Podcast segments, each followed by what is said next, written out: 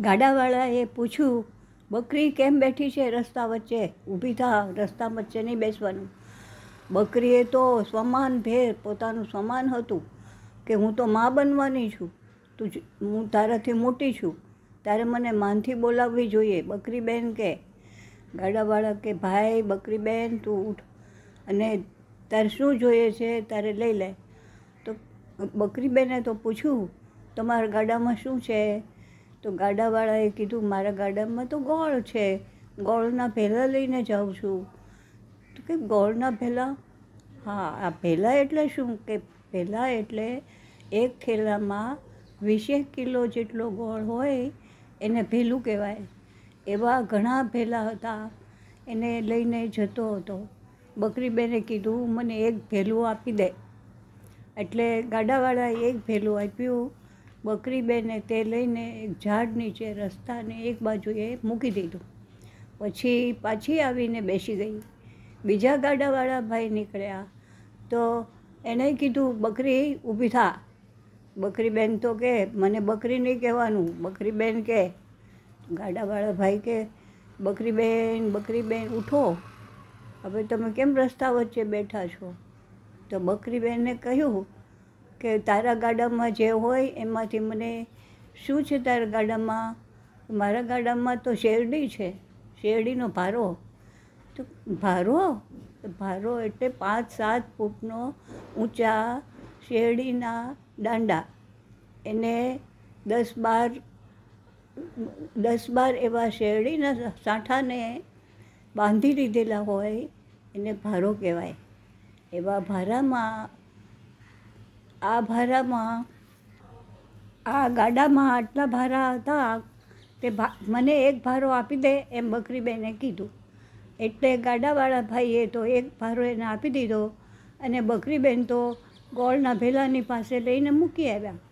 હવે પાછા બેઠા રસ્તા વચ્ચે તો પાછું બીજું એક ગાડું નીકળ્યું.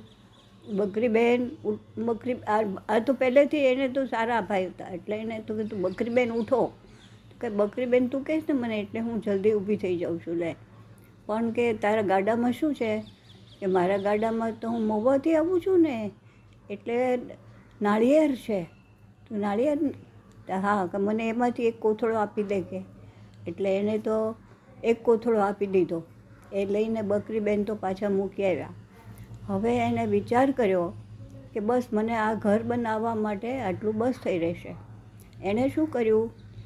નદીને કિનારે થોડી જગ્યા સારી હતી, ત્યાં જઈને એણે શેરડી, શેરડીના સાંઠાને ઊભા ખોડી દીધા. એની ઉપર ગોળ ચોપડી દીધો. એટલે દિવાલ થઈ ગઈ. આવી રીતે એણે ઘરની એક બાજુ કરી દીધા. પછી નાળિયેરને કાપીને એના જે શેરડીના સાંઠા ઉપર જે બીજા આડા સાંઠા જે ગોઠવ્યા હતા એની ઉપર છાપરું બનાવી દીધું. એને પણ ગોળથી ચોંટાડી દીધા. અને બાણું પણ બનાવ્યું. નાળિયેરના છોડામાંથી સાંકળ પણ બનાવી. આવી રીતે મજબૂત દરવાજો, મજબૂત મજબૂત ઘર બનાવી દીધું. આપને એમ થાય કે આ શેરડી ને ગોળ ને એનાથી એને કીડી નહીં થાય? ના, પણ આનાથી કીડી નહીં થાય. કારણ કે બકરીના જે પેશાબ અને છી જે થાય, એમાંથી કીડીને કીડીને, કીડી નહીં થાય. હવે બકરીબેનનું ઘર તૈયાર થઈ ગયું હતું. તે તો ઘરમાં બેઠી અને થોડા વખત પછી તો એના બચ્ચા આવ્યા. બચ્ચાનો જન્મ થયો. ચાર બચ્ચાનો જન્મ થયો. એમાં એક કાળા રંગનું હતું એટલે એનું નામ પાડ્યું કાળિયું, જે ધોળા રંગનું ગોરું હતું. તેનું નામ પાડ્યું ધોળિયું પછી એક અ, કાબર ચિત્રું હતું ધોળું કાળું મિક્સ એટલે એનું નામ કાબરું પાડ્યું. કાળું ધોળું ભૂર્યું અને પછી એક ભૂરા રંગનું હતું એટલે એનું નામ ભૂર્યું પાડ્યું. આમ ચાર બચ્ચા થયા અને બોલાવા લાગી કાળિયું ધોળિયું ભૂર્યું ને કાબરું. હવે બે ત્રણ દિવસ તો બકરીબેન બચ્ચાને સાચવતા ઘરની અંદર જ બેઠા રહ્યા પણ હવે એને પોતાને પણ ભૂખ લાગી હતી અને બચ્ચાના દૂધ માટે થઈને એને પોતાને આહારની કાંઈ જરૂરિયાત હતી. પોતાનો ચારો ચરવા માટે તેને બહાર જવું પડે એમ હતું. હવે શું કરવું? તેણે એક ગીત બનાવ્યું. બચ્ચાને શીખવાડ્યું કે જો હું જાઉં, આ સાકળ બંધ કરી દઈશ. પછી જ્યારે પાછી આવું, ત્યારે હું બોલીશ ગોળ કેરી ભીતરડીને શેરડી કેરા દાંડા ટોપરડે ઘર છાયા, બચ્ચા બહાર ના ઉઘાડો. હું આમ ગાઉં ને એટલે તમે બાણું ખોલજો. કે બરાબર, બચ્ચા તો કે તમે જાઓ હવે. પછી બકરીબેન તો ચારો ચરવા ગયા. બકરીબેન તો બધી વનસ્પતિ ખાય. માટી સિવાયની બધી વનસ્પતિ ખાય. એટલે આપણામાં તો કહેવત છે કે બકરી કાંકરા સિવાય બધી વનસ્પતિ ખાય છે. બકરી ખાય, કાંકરો મૂકીને ખાય. એટલે માટી ખા, મૂકી દે અને બાકીની વનસ્પતિ બધું ખાય. સાંજે પાછી આવી ત્યારે એને ગીત ગાયું. ગોળ કેરી ભીતરડીને શેરડી કેરા દાંડા. ટોપરડે ઘર છાયા, બચ્ચા બારણા ઉઘાડો. એટલે દોડા દોડાવીને બચ્ચાએ બારણા ખોલ્યા. બકરીબેન અંદર આવી ગયા, પાછી સાંકળ બંધ કરી દીધી અને નિરાતે તો બચ્ચાની સાથે આનંદ કરવા લાગી. પણ આજુબાજુ તો જંગલ જંગલ તો હતું નહીં, પણ બીક તો ખરી જ તે. કોઈ પ્રાણી આવી જાય, કોઈ વાઘ જેવું, વરુ જેવું અથવા કૂતરા જેવું કોઈ પ્રાણી આવે અને આ બચ્ચાને ખાઈ જાય તો એ એને ચિંતા હતી. એટલે એણે બરાબર બચ્ચાને સમજાવી દીધું કે તમે હું બોલું તો જ બાણું ખોલજો અને અવાજ બરાબર ઓળખજો. બચ્ચાને શીખવાડ્યું. એવી રીતે બે ત્રણ દિવસ વયા ગયા, ત્યાં એક વરુની નજર આ બચ્ચા ઉપર પડી ગઈ. એને માંસની ગંધ આવી જાય. નાના બાળક, નાના બચ્ચાની તો એને બહુ જ વાસ આવે. એટલે વિચાર્યું કે આ ઝૂંપડીમાં તો કંઈક નાના બચ્ચા હોવા જોઈએ. એને બરાબર ધ્યાન રાખ્યું. બકરી જાય છે, કંઈક બોલે છે અને પછી બાણું ખોલીને બહાર નીકળે છે, પાછી સાંજે આવે છે, આમ બોલે છે.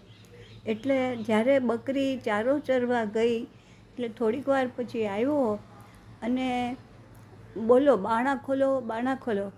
પણ બચ્ચા એમાં એક કાબરું હતું ને, જરા ઉતાવળું હતું. એને ખોલવા માટે તો જરાક મહેનત કરી, પણ કાળિયાએ એને અટકાવ્યું આ આપણી માં નથી, તું બાણું નહીં ખોલ. એટલે વળી બચી ગયા. પછી બીજે દિવસે વરુએ બરાબર સાંભળ્યું કે બકરીબેન આવી રીતે બોલે છે. એણે તો બીજે દિવસે આવીને એ પ્રમાણે બોલ્યો, ગોળ, કેરી, પણ જરાક અવાજ જાડો થાય ને એનો તો. એટલે ગોળ કેરી ભીતરડીને શેરી કેરા દાંડા. આવી રીતે બોલ્યો, એના જાડા અવાજથી કાબરું તો ઉઘાડવા દોડતું હતું, પણ કાળિયાએ ના પાડી કે આ આપણી માનો અવાજ નથી, એટલે રહી ગયું અને બચ્ચા બચી ગયા. પછી બીજે દિવસે બરાબર વરુએ તો અવાજ સાંભળીને એના પ્રમાણે નકલ કરી, એટલે જ્યારે બકરી ગઈ પછી થોડીક વાર રહીને આવ્યું, ત્યારે બકરી જેવો જ અવાજ કાઢીને બોલ્યું, ગોળ કે, ગોળ કેરી ભીતરડીને શેરી કેરા દાંડા ટોપરડે ઘર છાયા, બચ્ચા બારણા ઉઘાડો. એટલે તરત તે કાબરું દોડ્યું. પણ કાળિયાએ કીધું, આપણી માનો અવાજ નથી લાગતો, કારણ કે નાના આપણી મા છે. બધા વાદ વિવાદ કરવા માંડ્યા, આપણી માં ખોટી થાય છે કે આપણને ભૂખ લાગી છે, જલ્દી તમે બારણા ખોલો. તો કે કાળ્યું કે હું સંતાઈ જાઉં? મને માની જેવો અવાજ નથી લાગતો. એ તો એક ખૂણામાં સંતાઈ ગયું, ચૂપચાપ બેઠું રહ્યું. પછી જેવું બારણું ખોલ્યું, એટલે વરુએ તો હાફ હાફ કરીને ત્રણેય બચ્ચા ખાઈ લીધા એને. એમને એમ ગળી જ ગયો. તો જે કાળિયું હતું, ખૂણામાં સંતાયેલું એને જરાક આમ થરથરાટી થઈ, બીક લાગી, પણ બહાર નીકળ્યું નહીં. પછી વરુ તો વયું ગયું, નદીએ પાણી પીવા. થોડીક વારમાં બકરી આવી, જોવે તો બારણા ખુલ્લા. અરે, એના પેટમાં તો ફાળ પડી. મારા બચ્ચા ક્યાં ગયા? આવીને જોયું તો કાંઈ દેખાય નહીં બચ્ચા. તો રોવા માંડી, મારા બચ્ચા ક્યાં ગયા? મારા બચ્ચા ક્યાં ગયા? ત્યાં કાળિયું બહાર નીકળ્યું અને બોલી કે, માં માં, વરુ આવ્યું હતું અને કાબરાએ તો બાણું ખોલી નાખ્યું. એટલે બધાને ખાઈ ગયો એ. પછી હિંમત આવી ગઈ બકરીમાં. એણે કીધું, ક્યાં ગયું છે કે? વરુ કઈ તરફ ગયું છે? એટલે કાળિયાએ દેખાડ્યું કે આ નદીમાં, નદીને પાર ગયું હશે. તો સામેથી એને જોયું તો વરુ પાણી પીતું હતું. તરત બકરીબેન તો ભગવાનની પ્રાર્થના કરવા માંડ્યા, હે ભગવાન, મારા બચ્ચાને બચાવો. જેણે મારા બચ્ચા ખાધા હોય એનું પેટ ફાટી જજો. હે ભગવાન, મારા બચ્ચા બચાવો. જેણે ખાધા હોય એનું પેટ ફાટજો. એમ ત્રણ વાર બોલી ત્યાં તો સાચે સાચ ભગવાને એની પ્રાર્થના સાંભળી અને એનું પેટ ફાટી ગયું વરુનું. અને હજી તો જાજી વાર થઈ નહોતી એટલે બચ્ચા જીવતા હતા. એટલે એ તો માને બરાબર વળગી પડ્યા. એટલે માને પણ શાંતિ થઈ બકરીબેનને અને આનંદથી પાછા પોતાની ઝૂંપડીમાં રહેવા લાગ્યા.